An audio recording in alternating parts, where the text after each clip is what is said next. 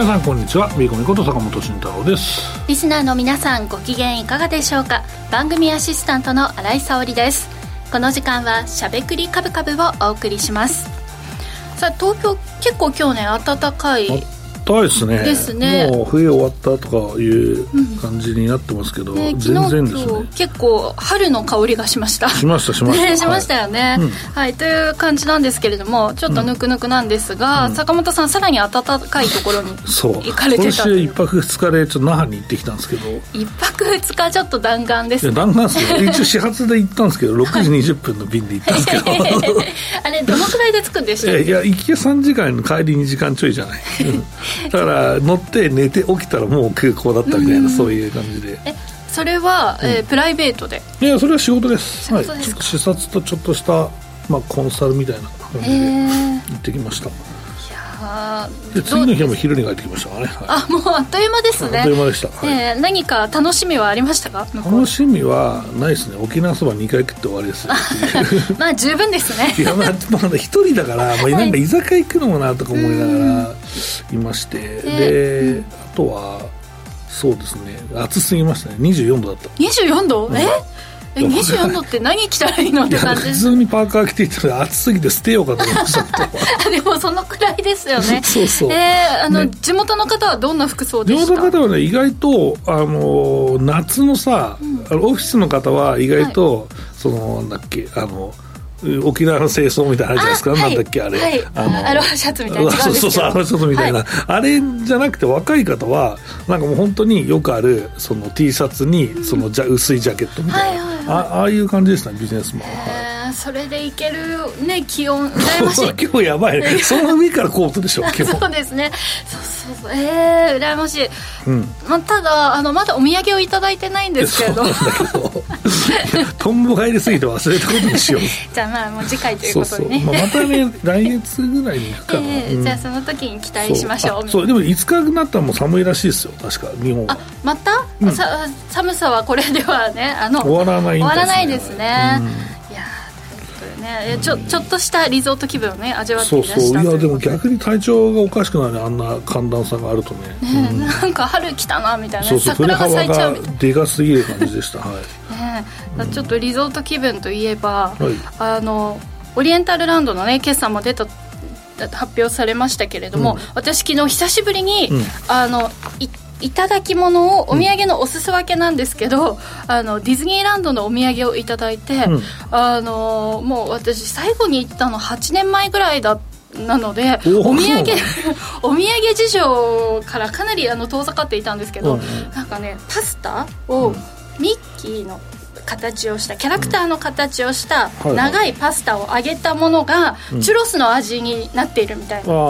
ん、あ知ってます？あるよ。わもうこの行かない8年ぐらいの間にこん。な新しいお土産が出てきたんだなとあれさディズニーが好きじゃないんかみたいな。好きなんですけどちょっとあのランドとかシーとかはもう最後に行ったの家族で行った67年前ぐらい、うん、そのぐらいで遠ざかってしまって、うん、ただあの競馬場に行く時とかいつも あのディズニーのとか前浜でね皆さんたくさん降りていかれディズニーより競馬とか釣りとかのが多い。多いので。なのであみんなこれからディズニーかとかディズニー帰りかなみたいな人たちはたくさん見かけるんですが、まあ、やはりあの入場者数増えてるみたいですね、入場者数は、はい、増えているみたいですね、まあ、決算はねかなりまあ値上げ効果が当然あるのと、うん、あとアフターコロナのでまあ来る人が増えたっていうのがあるんですけど、うん、まあ株価はまあそんな反応しなかったですね。まあいいんですけど、うん、出尽くしみたいな感じで、でも、10、12月のその業績はもう、あの売上営業利益から最終利益まで最高益ですからね、四半期で。すごいですよね、うん、5年ぶりに最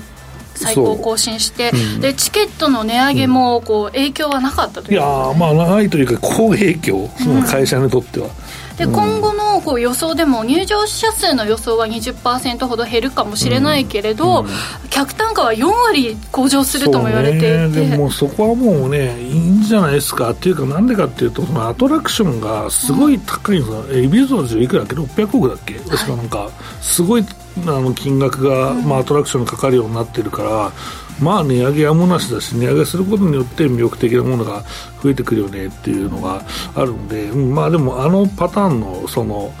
うん、ビルと休みみたいなアトラクションやっぱりかなり、流行るんじゃない？なプーさんのハニーハントル練習してさ、でこつついにこれこれはここ進化したぞみたいな、まあ、そういうさハニーハントみんな好きですもんね。そうハニーハントがあのそのなんだろうスムーズに動くようになったのが美女と野獣だから そういうことなんだ。そうそう そうそうごめん8年のあのあれが相手新井さんにそれ言ってもしょうがなかった。あでも分かりやすかったですとっても、うん、であの、まあ、新エリアのアトラクションに向けて、それを乗るために必ず乗ることができるという、さらに高級なチケットも今度売り出されるということで。ねだから、それにねする人もいるよねだからあの行かないうちにいつの間にか、あのファストパスも廃止になるっていうことで。いやなんか文化が変わっているな、みたいな気がしました、最近ねみんなで一緒に外で踊ったりしてるんですよね、あとはその USJ の成長がやっぱり脅威なんじゃない？あの俺はそう思うよ。あのだからまあアトラクションで金かけるのもそうだし、まあ、ファストパスみたいなその金出すその考え方もそうだしっていうところで、まあ、いいライバル関係の在西と東で、ねまあ、両方違った魅力があるということでね、ねはい、うん、業績も今後も楽しみに試作もね見見守っていきたいなと思いながら、うん、私も久しぶりに行ってみたいなっていう気持ちになりました。ああ行ってないですね。行った感で話したけど8年で9年目に突入するぞと、はい、そろそろ行ってみようかな。誰か連れてってあげてください、はい。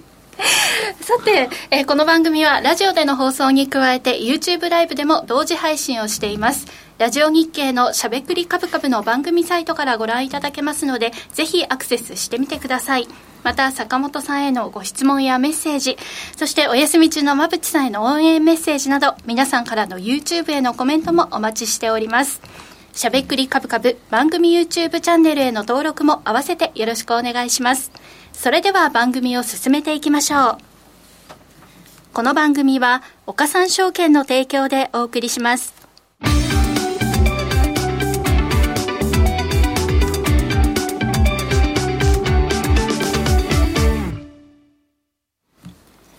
ここからは坂本さんに足元の相場環境と今後の展望について伺っていきたいと思います。今日の東京株式市場ですが、日経平均株価は4日ぶりに反落して引けました。前の日のアメリカ市場では注目されていた FOMC で政策金利が据え置かれたもののその後のパウエル FRB 議長の会見は市場が思っていたよりタカ派的な発言が目立ったこと。また金融持ち株会社ニューヨークコミュニティバンコープは昨年10、12月期決算が予想外の赤字となり配当を引き下げたと報道されたことを嫌気し反落となりました。これを受けて東京市場でも朝方から売られる展開となりましたが、下値では個別銘柄への物色意欲は依然強いようにも見受けられるのですが、さあここ、雇用統計を控えての利益確定もあったのかな、みたいなそうですね、まあ、これ、決算期って意外といつも株価弱気になるパターンが多いですからね、はい、まあ、米国にもその状況かなとは思ってるんですけど、はい、うんまあ、意外と GAFA の決算は良さそうだなっていうところと、うん、金融はまちまちでしたし、ただインデックスで見ると、予想より全然低いところにあるんですよね。まあ、後からもお話はしますけど、まあ、ただピークがね、今週なんで、えーとまあ、そこでちょっと変わってるかなと思いますけど、今週末の数字でほぼ決まるかなというところですかね。でもまあ、パッと見、良くなってる気がしますよ。なんか意外と、あの、現役幅がちょっと拡大してたんですけど、予想でのベースでね。それが戻ってきてる気がするので、まあ、意外と米国はまあ、無難な通貨というか、うん、まあ、一応、ギリギリ今の株価を維持できるような、まあ、うん、数字なんじゃないかなっていうところですね、6割、7割弱ぐらいが一株予想を超えているという、うん、まあ、感じですかね、一株益の予想を超えている状況ですかね。はい、うん。で今の、まあ、日経平均などでも高いのか安いのか、うん、あのここで止まったのか、まあ、分からない。分かりにくい状況がまた続いて日経平均もやっぱりその、ね、これもどう見るかだよね。だからこの3級いいんだろうと思って先回りして買ってるのかまあ、それとも、まあ、そうじゃないのか、うん、まあ、ただの、ただの受給だったのか、えー、3級の結果がどうだったのかっていうのはまた変わってくるし、まあ、一つね、日経平均、えー、見るポイントとしては、まあ、意外とこうマクロの話して、いきなり株の話しまくってるんだけど、はい、まあ、あの、EPS はね、ほとんど変わってないですね、始まりのは若干下がってんじゃないっていう感じ、うん、もう本当10とかね、えー、10ポイントぐらい下がってるんじゃないってそんな状況でしょうかね。で PR も16倍を超えているような状況ですね。ということでちょっとマクロの話をしようこは。いそれでは資料の方ご覧いただきます、はい、うん。で、えっ、ー、と、まあ、資料の方を見るとですね、えっ、ー、と、この GDP のまあ速報値ですね、まあ、これは、えっ、ー、と、前前期比年率3.3%でしたと、えー、いうことで、えー、まあ、この市場予想では良かったねと。えー、いうことでしたね。あとは、あと、個人消費支出の PC と呼ばれているものですね。えー、これもですね、市場予想が0.5%で、えー、えー、っと、まあ、0.7%ということで、まあ、前期率比0.7%で、まあ、予想より良かったと、えー、いうことですね。これは、まあ、あの、個人消費が堅調ですよと、まあ、いうね、えー、まあ、指標でありますので、えー、非常にですね、えー、まあ、ここは株にはプラスなんだろうと、えー、いうことですね。あとは、うんと、まあ、雇用統統計がね、えー、っと、金曜日、明日に控えてますけど、えー、その前の前哨戦と言われる ADP のね、え、雇用統計、えー、これが 1月の分ですけど、えー、まあ予想下回るという感じになってます。まあこれはかなり低い伸びと、最近がすると低い伸びでして、まあ、えー、ちょっとね、雇用統計にちょっと危なさを、えー、感じているというところなんだけど、これ意外となんか、まあ、ばらつきがあるからね、まあ、その通りにならないので、まあ、意外とそれが最近多いから、そんなにそうも反応しなくなったのかなと思ったりも、えー、してますけどね。うん。で、えー、っと、そうですね、FMC ですかね、えー、これ1月31、えー、昨日ですね、が、えー、これは、えー、据え置きという形で、えー、と5.25、えー、から5.5ですね、えー、のところに据え置きましたということでして、えーとまあ、今はあ2月になるところですけど、まあ、3月の利下げは基本的にシナリオにはないというふうに、まあ、話しているので、まあ、それはそうだけどね、えーまあ、それを受けてね、その金利が動くほど、えー、読み込んでなかったのかっていうところですけど、まあでも、うん、そこは、えー、あまり変わらずというところ、まあ、逆に金利下がってますね、10年債でというところですかね。はいでまあ、FOMC でも雇用ですとか物価についてリスクのバランスが改善しているという評価だったということで、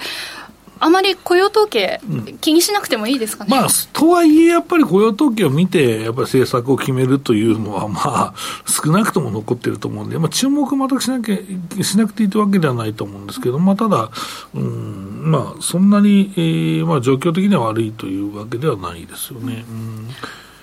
出た瞬間に大きく反応うんまあ、どっちかでそれを見て動き出すっていうことはないのかなと思いますよね。うん。はい、では、代わって日本の話題に、はい、そうですね、日本は大した指標はまあなかったので、はい、まあえーと、実際、ここの、まあ、日銀の経策設定会合の、はい、えー、主な意見を公表という部分がまああると思うんですけど、まあ、ここは、あね、物価の安定目標の達成が現実味を帯びてきておりと、えー、出口についての議論を本格させていくことが必要とあるんですけど、まあ、これももずっとやってることで、えー、実際のところ、この、えーまあ、物価安定目標が達成しているのかどうかっていうのって、何を見るのかというね、えー、問題もまあありますから、まあ、そこはちょっとぶれているということと、まあ、本当に引き締めモードでしたけどね、日本はね、特に去年。の末ぐらいから。でもただちょっと震災など起こってしまいまして、まあこれをまあ、ちょっとね、考えながらというような部分もあるのかなと思っていますね。うん、だからまあただ、今年どこかでアクションは取られると思うので、その時に、えー、ちょっと円高にね、推移するのは気をつけてほしいし、まあ、ただ、円高のその一番のそのファクターは、まあ、米国の金利が、まあ、低下することだと思ってるので、日米の金利差がこう狭くなってくるね。だからまあ、そこの部分をどう見るかというのが、まあ、ポイントなのかなと思います。まあ、これはいつかと。えー、っと、まあ、利下げしますって言った瞬間に先取るので、えー、米国の分です。だから、その時に極端に金利が低下してなければ、もう先に織り込まれてな、さらに織り込まれてなければね、えー、まあ、円高にちょっと触れるのはしょうがないかなと思ってますというのが今の状況かな。はい。あとはキャノンの自社株買いもということで、うんうん、今期純利益15%増はい、うん、まあ、キャノンもまあ昔からね、株主還元で積極的な企業で、まあ、その成長してる時期も当然あるんですけど、もうなんか、うん、成長株というよりは、なんかバリュー株なんじゃないっていう、うん、まあ、部分、えー、がまあありまして、PR 今13倍ですし、えー、配当利回りは3.72倍なのでね、これはもう、あのもう本当に安定した、まあ、あの株になってる、成長株じゃないよねっていう人もまあいたんですけど、まあ、近年またね、コロナ明けてきてから、まあ、一応業績が伸びているような状況にありますので、まあ、久しぶりに営業利益で四半期で1000億円。えー、突破というところも、まあ、一つ、えー、頑張ってるのまだまだ成長しとるねと、えー、いうことだと思いますので、まあ、配当、手厚い配当を払いながら、えー、自社株買いと、まあ、あの、総還元成功高くというような経営をしているなというところですね。で、まあ、これ見ると、まあ、意外とこの半導体露光装置が、まあ、好調なんですけど、うん、まあね、まあ、ガリバーが、ね、いますから、まあ、実際のところ、まあ、その、なんだろうな、セカンドで使うっていう部分もあるのかなと思ったりもしますし、まあでもね、昔はこのニコンとキャノンで接見してましたからね、はい、この部分をね。うん。あとは、まあ、少し伺いたいんですけれども、はい、まあ、トヨタグループの、まあ、不正について、坂本さんはどの程度こう不安視されてますか、これって、まあそのまあ、トヨタ初期はまあ創業だからね、実際、トヨタのね、親みたいなもん、親だったみたいなもんだけど、はい、まあ、それちょっと置いといて、これちょっとなんか、なんだろうね、ちょっと僕の見解ちょっと話したいなと思ってるんだけど、はい、あの、誰も言わんから、この話は。あのさ、トヨタのニュースって、半年ぐらい前って、その持ち合いを解消しますみたいな話あったんじゃないですか、覚えてない。あの、トヨタの、えー、グループ会社が、まあ、そのトヨタの株を持ってて、でそのトヨタもその、まあ、あの子会社、まあ、関係会社の関連会社の株を持ってると。で、これをえー、まあ、売りましょうと、売っていいよというような形の話が出てきたわけです。で、これって、投資家ではすごく素晴らしいという話なんです。で、その売った分の、その、えー、まあ、売られた会社はちょっと、な、まあ、会社としてはちょっと株価差、一気に売られたら下がるけど、でも、その分のトヨタの株がめっちゃ高いわけじゃないですか。高いトヨタの株を、安く買ったトヨタの高い今の株を市場で売り、売ると、その、自分が、その、のところにお金が入ってくるわけじゃないですか。で、入ってきたお金って何でもできるわけですよ。はい、だから株主還元も最悪いいし、えー、あとは成長投資に使ってもいいし、研究投資に使ってもいいし、M&A してもいいし、いや、これはいい話だなと僕は思ってたんですね。成長につながります、ね、つながるし、まあ、今、今のを打開するというか、まあ、お金が降ってくるようなもんだから、はい、まあ、これはもういいよ、どんどん売りなさい、売りなさいっていう。まあ、だから、売ってたかもしれない。売ってても取れた高いわけだから、まあ、売ってたと。で、これって実は、もうこれ、ここから全部僕の邪推ね、はい、まあ、こういう問題が起きるかもしれないと思って、うん、各社、あの、それに耐えうるためにですね、あの、まあ、あの、トヨタ株を売ってですね、南極を乗り切ろうっていうことだったかもしれないよね。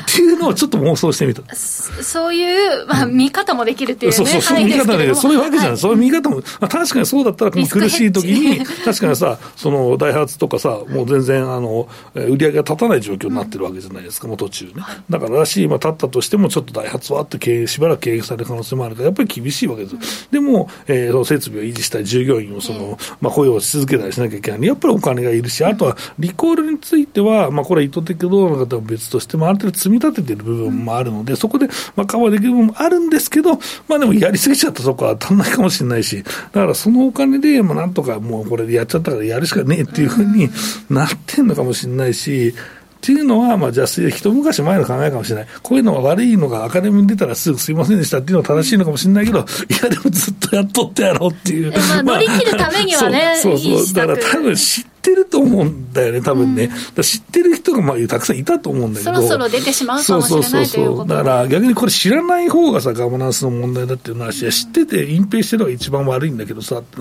なるんだけど、まあ、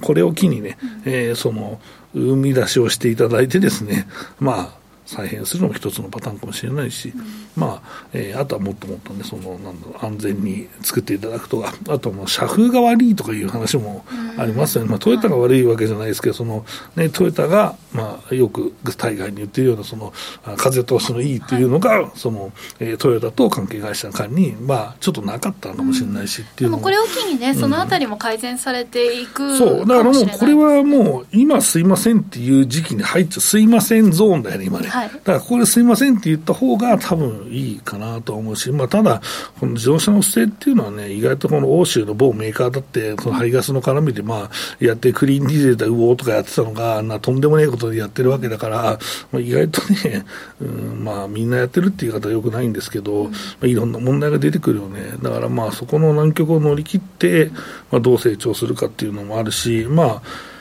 逆にまあダイハツがちょっといまいちだったスズキとか、まあ、意外とその他の軽作ってるメーカーってホンダもそうだし、まあ、日産もちょっとそうなのかなだし、まあ、その辺が恩恵を受ける部分もあるかもしれないんで意外と、まあ、トヨタだけじゃない自動車メーカーっていうのも、まあ、意外とプラスなのかもなと思ったりもしますからね。はいまああのね、株のホルダーの皆さんにとっては、ちょっと親が大きかったから救われたっていう感じでね、うんうん、そうですね、はい、倒れなくてですね。っていう邪推をしてみたんですけど、なんかあんまりその出現しないように、ちょっとかなり気をつけて話したんで、うん、なんか回りくどくて面白くなかったかなという部分かもしれないけど、なんか、うん。えー、まあ、そうだったかもしれないねはい、坂本さんはそのように、このニュースをご覧になってそうそう、ちょっと斜めから見たって話です。そうそうそう、はい。ありがとうございました。えここまでは坂本さんに足元の相場環境と今後の展望について伺いました。続いてはこちらのコーナーです。坂本慎太郎の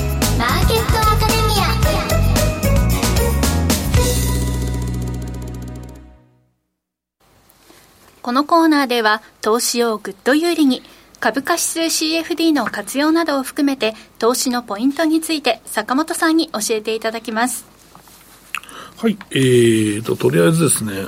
日経平均は高止まりと、まあ、いうような、えー、状況になっていて、で、まあ、今後、日経平均どっちに動くんですかっていうと、これは多分決算終わらないとどっちにも触れないだろうね。まあ、ただ決算全部終わってから動くんですかっていうと、そうでもないと思う。まあ、勝負ありという方で動くし、あと米国の方が早く決算が終わるんで、まあ、そっちに引っ張られる可能性っていうのはどうしてもあるかなと思ってますので、えー、まあ、これはどっちに行くんだっていうのを見極めるのは大事だけど、地味なんだけど、そんなに今ね、なんか良くも悪くもないんだよね。ちょっとうろうろしてる感じはありますよね。あるあるある。うん、で、特に米国も良かったり悪かったりだしっていうところなんですけど、まあ、米国はちょっとまあ、今週で勝負あるんだけどね、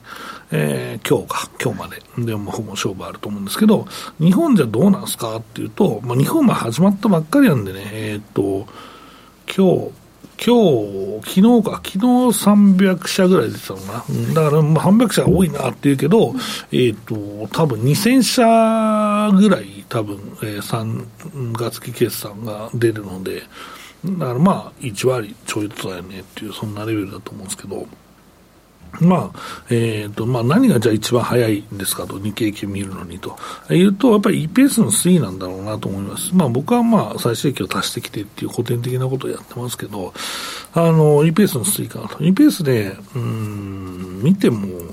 まあ決算の開始がまあ、1月の20日ぐらいだとすると、22日でもいいかな、だとすると、えー、EPS は2285円でして、えー、直近、えー、31日がですね、まあ、今日ちょっとまだ集計多分どうせできないんで、えー、31日ですと2262円ですと、えー、いうところで、新井さん、その差はいくらでしょう？した いやいや、めっちゃメモってるからさ、俺、計算出てくるもんかなと思って。違うところをメモってます。あ、そうなんもう一度、もう一度計算機を、はい、今立ち上げまして。えっと、85引く、85引く、62です。62、ありがとうございます。23です。まあ、23ということは1%ぐらいのですね、えー、下方修正になっていると、えー、いうことですが、まだ全然大ところもないし、で今、決算発表しているところでも、あの、超過しているところが結構あるのよ。はい、まあ、散見されるんだよ。超過してるっていうのは1から3月、1から3級で、すでに今期予想を超えてるところが意外とあるんですよ。それとはまだ情報修正してないんで、まあ、期末のギリギリのところでするのかというのもあるんですけど、まあ、そういうのもあるので、まあ、意外とこの EPS の動いてない部分もね、あるのかなと、えー、思ってるんですけどね。はい。いや本当にあの、まあ、CFD でいうと、うんなんて言うんでしょう、入りにくい、うん、出にくいみたいな。はい、まあでも、ただやっぱりここ16倍っていうのは高いなって思うんだったら、やっぱりショートなんじゃない？うん。まあ、3万6000円でショートってちょっと怖いとこあったけど、うん、まあなんとかっていうのが、えー、あったのかなと思ったりもしますけどね、はい、うん、あの金利のことを考えてここニューヨークダウのこう売りとかショートとかっていうのはどうご覧になってますか、ニューヨークダウの売りは難しいな。いやこれはだからさ金利が美味しいなと思って。あ金利的にでもでもそれはニューヨークダウのショート？ダウのショートダウですダウさ金利がさ今後下がったら多分ダウ上がるかもしれねえじゃんでも。セオリー的に言うと、はい、日経平均ショートのダウ買いは危ねえよなやっぱこのピアトレは、逆をずっとやってた時あったけど日経平均ペアトレじゃなくて日経平均も、ダウもショートは怖いですか、それは、やる意味があるのがどっちかでよくねえか、とりあえず。そうですね。いや、ちょっとあの、金利をちょっと見てしまって、これ美味しいなみたいな。金どこの米国？あ、ニューヨークダウの、あの、クリックのあ、クリック、あ、金利ね。はいはい、はい、クリックの側の金利ね。はい。1月も1922円だったということで、ということ配当と変わらないぐらいなのかな、まあまあ、配当が、1月の配当は327円で、金利は1922円だったんですね。はい。だったので、ちょっと美味しいのかなと思ってしまいまして。ね、そういう金利もらうトレードが上級者ですね。大笑いしてしまいましたけど。いやいやちょっといいなと思って、うん、これいいなと思っているのが正解なのか、間違ってるのか、じゃあいいじゃん。荒いポジを自分で決めてみたらいいじゃんここでじゃあ 新井さんは3万8150円のショートで、はい、日経金は3万5900円のショートということで、えー、来週以降見ていきましょう。僕はノーポジなんで、ね、そう僕はノーポジなんでね 恐ろしいこと言いますね。いやだただちょっとそのなんかね、うん、ここでまあショートの金利を見るっていうのもまたいいなと、うん、あの以前、ペアトレの時も坂本さんがおっしゃっていたので、うん、ここでちょっと改めてそこの目線を思い出してみました。ね。が、うん、今ちょっとまだやっぱりどの道怖いですね、はい、ポジションを取るにはね。はい、というところでした。いやいやいや。はい、さあそれでは、えー、はい、今週見ておいた方がいい資料はありますでしょうか、うん、そうですね、はい、今週、まあ、米国のですね、えーと、決算をちょっとおさらいしてみましょうか。はい、えっ、ー、と、6ページですね、僕の。はい。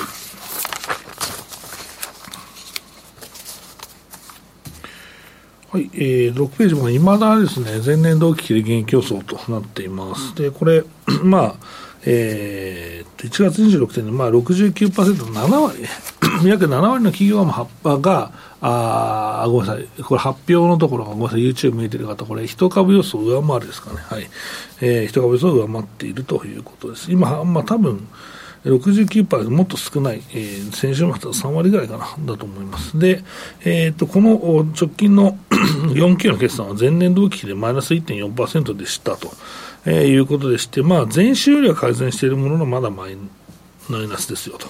えー、いうことです。これ3期終了時点ではプラス1.6%なんで、増益予想だったんですね。うん、で、えー、23年は、えーと、プラス0.1%、まあもう終わった期ですけどね、今4級出してますけど、で24年はなんかこれ5.6%ぐらいになったんですけど、また11.6%戻ってて、なんやねん、今年の予想はというのが あって、ここはちょっとわからない、数字のバグかもしれんけど、まあでもまあ一応2桁、今年も米国は、今年は米国は伸びますと、はい、えー、いうことです。まあ、ただこれはさ、分かんないけどね、まあ、大統領選がどうなるとか、いろいろ不確定なシナリオがあるんで、分からないんですけど、そうらしいですよ、ということですね。はい、受給とかってどうでしょう、うん、受給は実際、米国、ごめんなさい、えっと、日本、日日経平均、ごめんなさい、日本株のですね、はい、投資個別売買動向を3ページ見ていただくと、えー、現物の買いが結構増えてるんですね。で、えー、個人投資家の売りがずっと続いていると。まあ、これはよくあるんです。日経金上がると、えー、個人投資家売って、日経金下がると個人投資家があって、もう超逆張りと。えー、まあこれどっちが儲かってるのかっていうと、これをね、僕よく、いや、個人はすぐ逆張りするからさ、とか言う人いるけど、いやでもこれは、こんな大量に売ってさ、日経金が急落することあるじゃないですか。はい、って考えると、意外と個人投資家ってうまいかも。うん、うまい時もあると。うん今そのトレンドにあの動向のトレンドに乗ってて、う。ん、結構いいかもしれないということですね、ね、売った金どうするんですかっていう話だよね。まあこれ多分ほとんどがプライムのでかいとこ買った人だと思うんだけど、うん、今売れる人はね、はい、だからどうするんですかっていう話なんだけどこの人たちが儲かった金でそのクロスを買うかというと、いや多分ないよねと、だからそのまま持って次のチャンスを待つか。あのでもただねこれ結構高齢者の方もやっぱ多いみたいですね、売った方はね、これ、まあ、地場証券のヒアリングをよくしてるんですけど、はい、あのやっぱりこの特に今、大型株がすごい強いじゃないですか、はい、だから昔から持ってるような、うん、だからそれを、うんまあ、バブルの頃戻ってきて、高値で買った人はやれやれ売りして、うん、いや、これ30年もね、え持ってて、ようやくこれ買い値になったから売ったわって とんでもねえ株だったよとか言ってるけど、いや、ちょっと待ってくださいと、配当30年もらったじゃないですかと、これ何パーセントにこれ、管 理で積み上げたら何パーになっとんすかと。これ4%だとしたら、これ語れないより配当もらってるからね、はい、まあ単利で載せてる簡単な計算だけどね、その方が分かりやすいからそうなんだけど、まあそんな状況なんだよね。うん。だから、実際のところ、それで文句言ってる人いるかもしれないが。買い値で戻ってきてよかったですよね、うん、よかったよかったよかった。で、これって結構ね、公共、公景気の時ってよくあるのよ。だから昔東京電力もそういう時代あったのよ。バブルの時に買った東電がめっちゃ下がって、戻ってきましたと。やりやり売りしましたっつって、その人は正解だ。その原発事故があったから。ね、そう、よかったよかった。で、またもう赤わーってなるとこだったんだけど、そうそう、まあいろいろですかで、ね、その、売った理由は何ですかっていうと、まあ、やりやり売り、その、すごい長い時間損したけど、戻ってきたから売りましたっていうのは当然やれやれっていう形であるんですけど、うん、どうやらやっぱ就活らしいね。うん就活、あの、終える。そう、終える方の、はい、就職じゃなくて、終える方の就活という目的で、まあ、株式を売ると。で、売っても引き出すというような、まあ、形にしているパターン、まあ、が多い。まあ、その営業サイドとしてはさ、これはもう対面証券だから、アドバイスができるわけですから、まあ、その、簡単に売らせんなと。だから、信用売りをしなさいと。だから、現物買いを持ってて、はい、その信用売りをしなさいと。そうすると、結局上がっちゃったらもう減引きすればいいし、はい、下がったらその信用外してもらって、まだ保有してもらったらいいじゃないですかと。手数料儲かるじゃないかと。まあ、だから、それも多分ありだよね。売りたい人にはそれで、まあ、売り値がもう固定されるわけだから、まあ、金利はちょっと増えますけど。うん、だからそう、それししないっすかって、親もう売る就活やっていう人がやっぱり多いみたいで、もう資産をこう分配してしまおう、うん、そうしてしまおうとか、まあ、キャッシュがなかった人はね、ちょっと最後、キャッシュをね、最後っていうぐらい、まあ、ちょっと旅行行ったりしようとか、あとはその葬式代で、ご助会に積み立てようとか、全額も一気に行こうとか、まあ、いろいろ、まあ、多分お金の使い道って、その株価が上がると、本来増えるはずなんですよね。うん、じゃあ、もう個人投資家、まあ、残して、ポジション全部解消してるわけではないかもしれませんけれども、まあ、ちょっとね、アクティブな投資家を引退するみたいな方の動きがあるってことですね。だから、それもね、あるみたい。なんか NISA で盛り上がってる、うん、逆にね、そういうのがあって、だから意外とその高齢者用の NISA みたいなものを設計したら意外と面白いんじゃないかなと思ったりもするんだよ。何年先でとか。いや、だからそこを、だからどどういうその、その、今パッと思いついたからさ、はい、どだけだけど、どういうその高齢者向け NISA 設計にするのかっていうのはちょっとよくわからないんだけど。攻めの投資で 超アクティブみたいな、うん、そうそう。だからまあ、ある意味その、利益、やっぱりまたパッと思いついたんだけど、はい、だから多分ね、めっちゃ突っ込みからいそうだけど、はい、あの、利益を子供なり孫に贈与すれば非課税みたいな。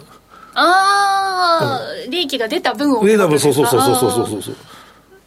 れか、まあ、それだと普通かなと、まあいいんじゃない、うん、あとは、うんと、なくなったら、ある程度の一定の箱、100万、200万か分かんないけど、その箱は一定に、あの、まあ、そその、えっ、ー、と、面倒くさいけど、相続する人の証券口座に突っ込む。そうすると、証券口座持ってない人も、それを相続すると開けなきゃいけないからね、みたいな。そうそうそうそう。そんなんダメかなとか、まあ、いろいろ考えたりも、はい、あの、するんですけどね。でも、それで、こう、税制がね、優遇されるとかだったら、ね、やる方多そうです、ね、いや、でもそれ多分ね、俺絶対証券口座でこう、証券会社で口座開けないみたいな人が出てきて、で、それで相続がスムーズに行われないんですけど、みたいなことは意外とあるから、まあ意外と不動産以上に面倒くせえから、それはないかなとか。弁護士のが、うん、そういったね、案件を取り扱ってる弁護士の方のお仕事が増えるかもしれない、増えるけど、あれだってさ、俺書いてくださいって行かなきゃいけないんですね。スーパーアナログだよ、あれ。結構大変な業務になっちゃうんですね。ねだからあれはね、見てて大変だなと思いますよね。はい、でもこれから投資をされる方がどんどん増えていくので、うん、まあ、NISA 口座だけでなくっていう方も増えると思うので、そうね、そういう施策も、もしかしたら坂本さんの、原案としてね。まあ、原案として、まあ、一番はその利益をね、あの贈与で用意したら、まあ、非課税っていうのが一番いいのかなと思いますけどね。い。ろいろと夢がありますね。まあ、そうすると、まあまあそうだね。うん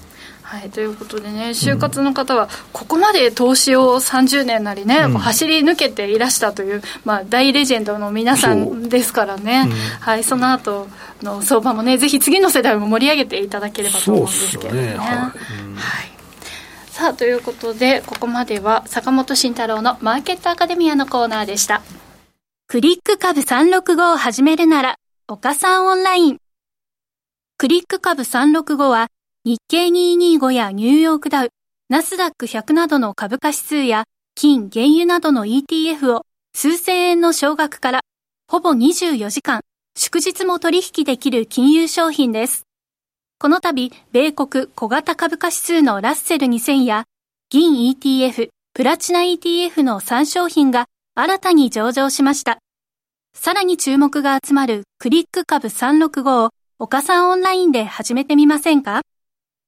岡さんオンラインでは、新たにクリック株365講座を開設されたお客様を対象に、最大5万円のキャッシュバックを実施中です。詳細は番組ウェブサイトのバナーから。岡さんオンラインは、岡さん証券株式会社の事業部門の一つです。当社が取り扱う商品等には価格変動等により元本損失、元本超過損が生じる恐れがあります。投資にあたっては契約締結前交付書面等を必ずお読みください。金融商品取引業者、関東財務局長、金賞第53号、岡三証券株式会社。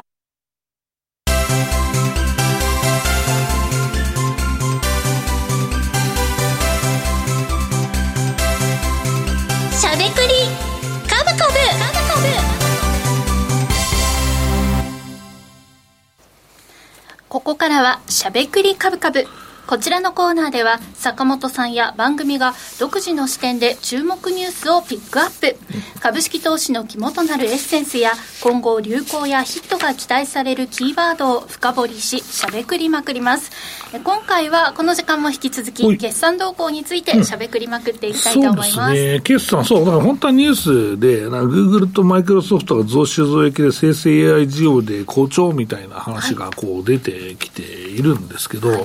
まあでも決算の話しよっか。もうそれだい本当、健康完全に無視している僕なんですけど、あの、いやでも決算の話したらおもろいだろう、とりあえずみんな喋ってくるならね。だから、だだし、この、あの、ハイテク企業、日本のハイテク企業の決算はもうちょっと後だから、はい、まあそれちょっといいや、今日すまんで、せっかく用意してもらったんですけど、はい、まあこれをしないにしても僕はなんか、最近はなんか大江戸温泉ができた話をしようかなとか、大江戸温泉ができた話しようかなと思ったんだけど、近くにあ、そう、豊洲にね、できた話を、そういう市場か、はい、あれ5年伸びたからね、いろんな紆余曲折あって、ね、5年ってすごいですよね。そうそうそう建物が古くなっちゃう。そうそう。で、入場料が高いとかさ、いう話で、3800円なんですよ、みたいな話あるけど。えー、結構しますね。そうだ、時間換算にすれば、意外とあれ、なんか通す17時間ぐらい入れるらしいから、えー、それ安いらしいんで。1日過ごせちゃう、ね、他はなんかもっと早く閉まったりするから、とかあるんだけど、でも4000円ぐらいかかるっぽいよ。ああでも入場するのに。さっきなんかねあの、うん、リリゾートというか遊園地の話してたので、うん、なんかちょっと安い気もする。そうだしでもなんかその丼とか海鮮丼とかが6000円とか高いそれは高い。それは高 い。いこれ本当にこれ外国人来るので前の大江戸温泉さ奥にあったんだけど、はい、それはもう外国人しかいなかったですからね、えー、いや本当かと思って一回行ったんですよ、はい、平日に。ただもう9割外国人で、そスイスフランがめっちゃぶぶち下がりましたみたいなそうそそんな日に行ったんですけど。テルマエロマエみたいな雰囲気でお風呂に入れる感じですね。そうそういやよかったですよ、えー、でまあそんな話がまあ、あるもあるんですけど、はい、決算はね、そうね、あのー、今日の僕の銘柄の先出しにもなるんだけど、はい、このね、その電力会社系のその電気工事会社がめちゃくちゃ業績いいね。あの、これはちょっともう、もともと高配当で買った人とかも、キャピタル持ってて、うわうわなんじゃないこれ。うん、うんだからもう4電工はまあまずまずだったけど、まあ、中電工もそうだし、あとは関電工もそうだし、あとは近電もそうだしと、えー、いうことで、各社、うん、各社ね、えー、いいですよね、という話なんですよね。うん。で、ABO って助かりますかってあるけど、あれ売られる意味がわからんで、ずっと持っときゃいいんじゃねえか、あれは。うん。だって、このまま、だって ABO ってなんかそのまま、あの、ずっと宿を増やし続けているわけだから、あの決算で売られても絶対戻るでしょう、普通に。えしかも、えー、全然その収益としても問題ないし、で稼働率もいいしっていう話なので、あのこのまま持っときゃいいんじゃない、俺は AB ホテルはずっと粘り強く持ってるべきだと思いますけどね、ただまあ、えー、損してたりとか、ずっと持ってて上がらないから、決算見たら売ろうっていう人が投げてるだけだろう、これは。うん、じゃあ戻、うん、早めに戻ってきそうな感じはありまあ、早め、まあ、早めは分かんないけど、はい、まあ、これは別に間違いない銘柄なんじゃない？だって成長してんだもん、PR あんなわけだから、全然なんかビビることない、ただまあ、そのね、1週間、2週間の儲けたいみたいな人とか、短期でやりたいっていう人にはまあ向かないかもしれないけど、そうじゃない人もこれ難品しときゃいいんじゃないか。うんだって PR も15倍割ったしな、もともとご自分でいいと思って持ってらっしゃる方は、怖がる必要はない、うん、俺はないと思う、ここはあのすごくいい、だって結局、最高益なんですね、これ、うん、四半期で、売上から全部、最終益まで。なのになぜ、なんで売る必要がある、これは、うん、だからいいよ、ここ持ってりゃいい。と思う。えまあ、こういうことが、ね、ある、あの容易に起こる、はい、あの普通に決算またぐときにね、利益確定でっていうことまあ、利益確定がもう自信ないから投げようみたいな人がすげえ多いんだよね。うん、であとね、その早く助かります、助かりませんのとかで、M&A 関係だな、これは。えー、ここはね、みんなね、あの、ちょっと、いいんじゃねえと思った人いたんじゃないかなと思います。ようやく来たぞと。うん、当然、この M&A 総研っていうと、まあ、ちょっとちっちゃくてね、はい、まだ、あの、身動きが身軽なんだよ。うんここは成長著しいから、えー、非常にね、えー、まあいいんだけど、でもね、結構ね、このね、M&A 総研もね、えー、最初はちっちゃいからなとか言ってたんですけど、はい、まあ意外とね、今期規模、えー、日本 M&A センターの、えー、今期達成すれば、まあ、3分の1ぐらいの規模まで成長するからね、えー、利益ベースで言って、まあまあそんなもんか。だから意外とまあだいぶ大きくなってきたなっていう感じには、えー、あるんですけど、でももう時価総額が3350億円で、まあ、あの昔のね、えー、これ日本 M&A センターの3000億円をね、超えているというですね、昔のこの、えー、日本 M&A センターと M&A キャピをまあ見ているような、まあ状況、えー、になっていて、えー、実際のところこの、うん、日本 M&A センターはですね、えー、かなりですね、収益の改善がね、見られてきてますから、えー、意外と今回の四半決算見て自信持った人って意外といるんじゃないかなと思ってます。ただ、えっと、M&A キャピは、えー、ちょっとまだ出遅れてますね。はい。えー、これがね、やっぱりいまいち、ですね。あの、利益上がりきれてない。まあ、ここはやっぱり人の流出もやっぱりあるとは思うんですけど、ただ売り上げ見てるとやっぱ伸びたいのは、まあ、案件の恥ずかきなのかなと思っているので、まあ、案件の卵目がちゃんとあればね、えっ、ー、と、まあ、ここも、まあ、戻ってくるかなと思いますけど、うん、まあ、今日、昨日、今日でも一応戻っていますけどね、だし、一番安い11月のところよりは全然1割ぐらい上だということなので、まあまあ、この辺は見ながらと、えー、いうことかなと思いますね。はい。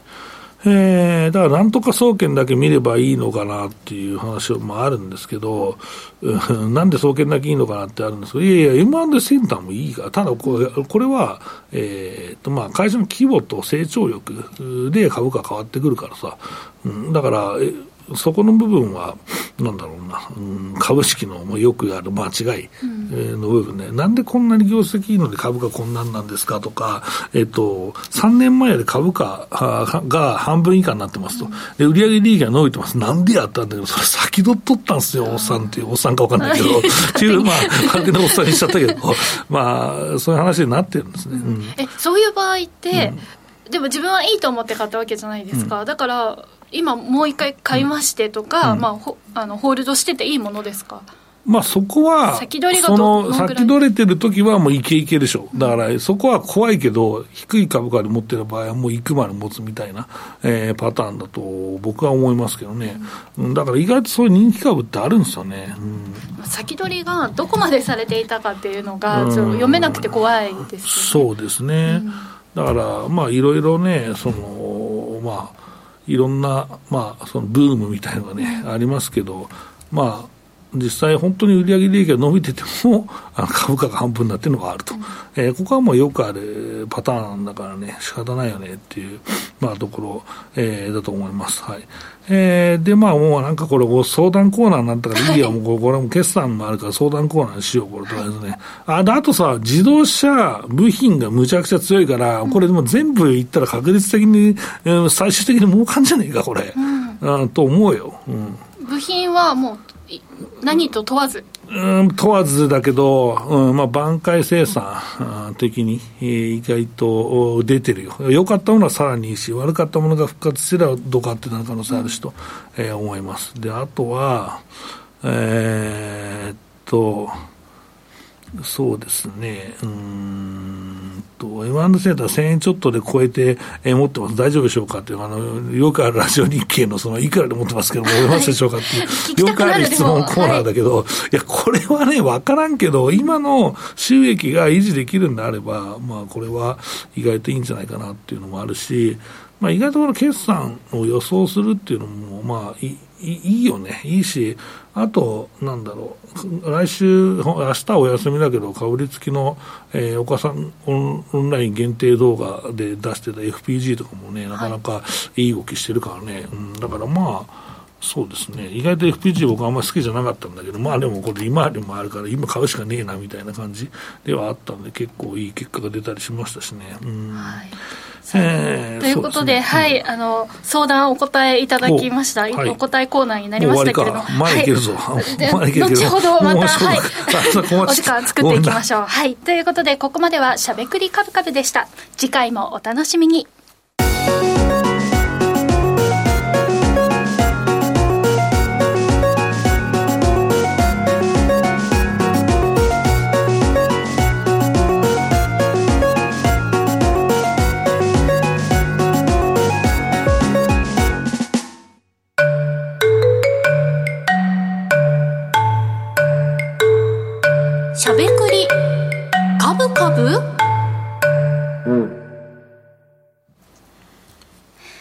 坂本さんの気になる注目銘柄、選別のポイントを教えていただきます。今週は？そうですね、今週はまあ先ほどお話した通りですね、まあ、電工系のね、えー、まあ、電力の子会社ですね、はい、えー、はちょっと電気工事会社の良さというのをちょっと再確認してみたいと思います。はい。というわけで坂本さんの気になる注目銘柄はこの後の YouTube 限定配信で解説をいただきます。時刻は午後5時17分を回っています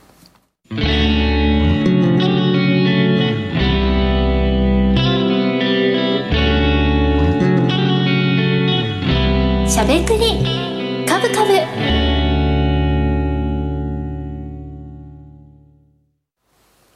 この番組は岡三証券の提供でお送りしました。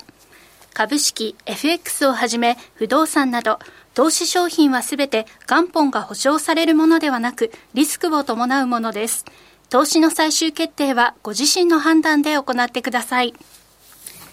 さあということで今週もあっという間にお別れのお時間が近づいてまいりました。この番組ではリスナーの皆さんからのご質問やコメントをお待ちしております。今日坂本さんのね、はい、あの質問にお答えいただくコーナー。この後の YouTube タイムも少しお願いしてもよろしいでしょうか？は